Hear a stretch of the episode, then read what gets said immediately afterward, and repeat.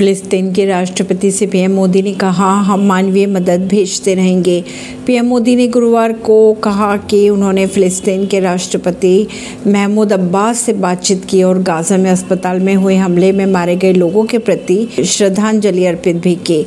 PM Modi ने आगे ये भी कहा कि फिलिस्तीन नागरिकों को मानवीय मदद भेजते रहेंगे।